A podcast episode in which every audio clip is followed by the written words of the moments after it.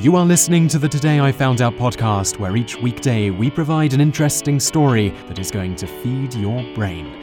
You can read more great articles like this by going to todayifoundout.com. Hello and welcome to episode number 306 of the Daily Knowledge podcast from todayifoundout.com. And in the episode today, we're looking at why there is a bull drop on New Year's Eve. And in the bonus facts section, you're going to learn a little bit more about the man who helped establish this tradition. Let's get started with today's show. When Adolph Ochs purchased the floundering New York Times in 1896, he made it his mission to make the newspaper the number one paper in all of New York. He started by forming the New York Times Company and made himself the majority owner, ensuring the financial health of the paper. Next, he lowered the price of a daily edition from 3 cents to 1 cent. Readership began to ascend. Then he moved the entire staff into a shiny new building in the middle of Manhattan to a place called Longacre Square, later renamed Times Square. But Ochs was a man of fine tastes and big imagination. To celebrate the 1904 New Year and to show off the Times' new digs, Ochs threw a lavish New Year's celebration that was to be the talk of the town. He hosted an all day street festival, climaxing with a midnight fireworks display from the base of the Times building. Reportedly at midnight, the joyful sound of cheering, rattles, and noisemakers from over 200,000 attendees could be heard from as far away as Croton on Hudson, 30 miles north. Despite the city later putting a kibosh on the fireworks display, the Times Square New Year's Eve bash was born. Even without fireworks, Ochs found a new way New Yorkers could celebrate the incoming new year in style and with glorious light. In 1907, Ochs commissioned the building of an electrically lit ball to be lowered on the flagpole of the roof of One Times Square, the new name of the newspaper's building. A time ball had been the suggestion of the newspaper's head electrician, Walter Paynor, who had seen one in use on the top of the close by Western Union building.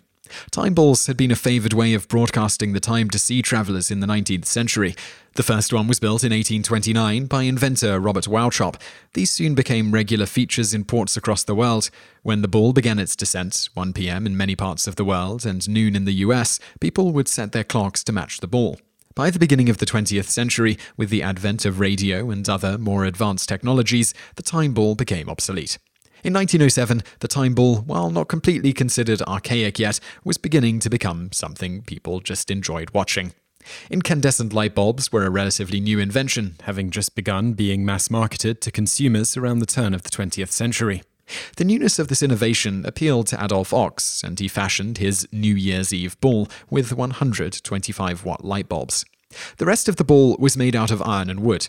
Though it was only 5 feet in diameter, it weighed nearly 700 pounds. Ochs had a young immigrant metal worker by the name of Jacob Starr working for the sign company Artkraft Strauss make the ball. Starr was also given the responsibility of lowering it at the specified time. On New Year's Eve, 1907, at exactly the stroke of midnight, Starr lowered the ball, signifying that it was 1908 and the beginning of a New Year's tradition. The ball's construction over time, in many ways, mimicked the history of industry in the United States. In 1920, they would replace the original ball with one made solely out of iron, showing off the steel strength of America.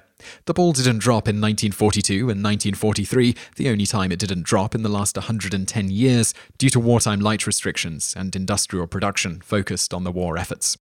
In 1955, the heavy iron ball was replaced by a much lighter aluminium ball weighing in at a shade over 200 pounds. Rhinestones, strobe lights, and a computerized lighting system were added in 1995, signifying the age of ubiquitous computers. The new millennium brought a new ball outfitted with 504 Waterford crystals, 168 halogen bulbs, and spinning mirrors. The weight of the ball jumped from 200 pounds to over 1,070 pounds.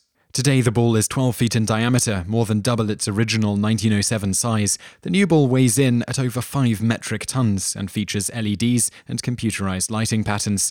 It sits on top of One Times Square year round for tourists and locals alike to marvel at, but it's only on the one day a year we actually see the ball drop. And now for today's bonus facts. After his raucous New Year's celebration in the square, Adolph Ochs petitioned the city to build a subway station to shuttle his employees right to the front steps of the Times building. They agreed, and on April the 8th, 1904, Mayor George B. McClellan Jr. officially renamed Longacre Square to Times Square in honor of the very influential newspaper. Bonus fact 2 New Year's Eve 1907 was a huge affair and unlike any party the city had ever seen. In addition to a giant electrified lighted ball dropping on top of the Times Square building, waiters in Times Square's lobster palaces, huge restaurants with large portions, think Cheesecake Factory today, were given battery powered top hats that had the numbers 1908 written in tiny light bulbs. When the clock hit midnight and the ball began its descent, the waiters flipped their lids and 1908 lit up on top of their hats. Bonus fact 3 Adolph Ochs fashioned the New York Times into a stoutly anti democratic publication. When William Jennings Bryan ran for president three times 1896, 1900, and 1908 the Times opposed him all three times. Bryan was a fierce opponent to the theory of evolution, evidenced by him acting as the prosecuting counsel in the Scopes Monkey trial, as well as a proponent of prohibition. In addition, Ochs himself was an early board member of the Anti Defamation League and engaged in a years long campaign against anti Semitism. He used his influence to call out and shame newspapers for caricaturing and encouraging unfair stereotypes against Jews in the American press. You just listened to an episode of the Today I Found Out Daily podcast. Tune in every weekday for another great episode, or find more articles at todayifoundout.com.